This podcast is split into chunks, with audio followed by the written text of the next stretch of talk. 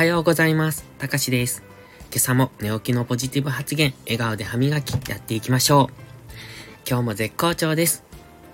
今朝はとっても寒いです。さっき外に出たんですが、すっごい寒くって、なんか久々に冬が来たって感じですね。もう春なのにね。今朝の雑談は、最近ね、あのー骨伝導とか耳の穴を塞がないイヤホンというニュースをちょろちょろ見かけましたので、その話をしようと思います。今朝、さっきですけれども、まあ、Google でちょっとニュースを見ていたんですね。そうしたらソニーが新しい耳の穴を塞がないタイプのイヤホンを出したというニュースが出てました。で、僕、ソニーの、えっと、耳の穴を塞がないタイプのイヤホンを持ってるんですよ。これはジョギングするとき用に買ったんですけれども、えっ、ー、と、これは防水のタイプのやつだったんですけどね。もう今は売られていないと思います。かなり昔に買ったので。で、どうしてジョギングの時にそれを使おうと思ったのかっていうと、耳の穴を塞いでしまうと、あの、外の音が聞こえにくくなるんですよね。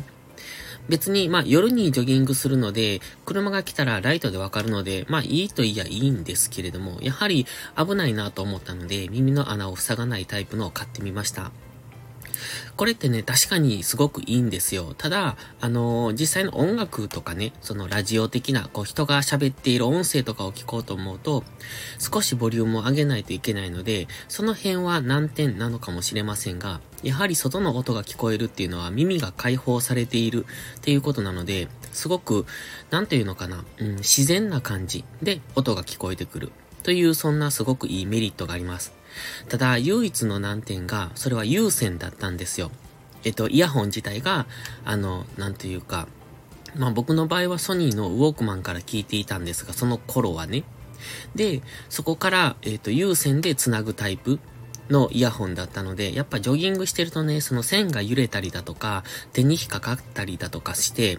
その、その辺が嫌だなと思ってたんです。で、今回発表された、発売かな？されたのは、えっ、ー、と、完全にワイヤレス、Bluetooth での接続タイプなので、これはかなりいいなと思って、しかもすごくスタイリッシュな形で、えっ、ー、と、とっても僕はいいと思ってました。2万円ちょいぐらいの金額だったと思うんですけれども、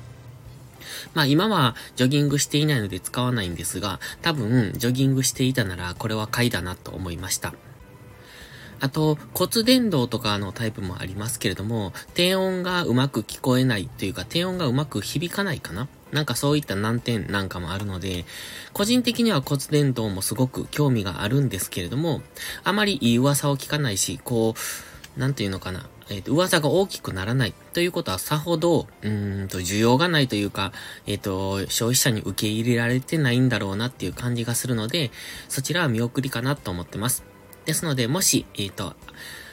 外音、外の音ですね、を取り込めるタイプのイヤホンをご希望されている方がいらっしゃったら、今回のソニーのおすすめだと思います。僕は結構ソニーとかアップルとか、その、とんがった技術を開発してくる企業が好きなので、その辺のを結構推しで買ったりしてますので、よかったら参考にしてみてください。それでは、いいことから始めよう。今日も元気よく、いってらっしゃい。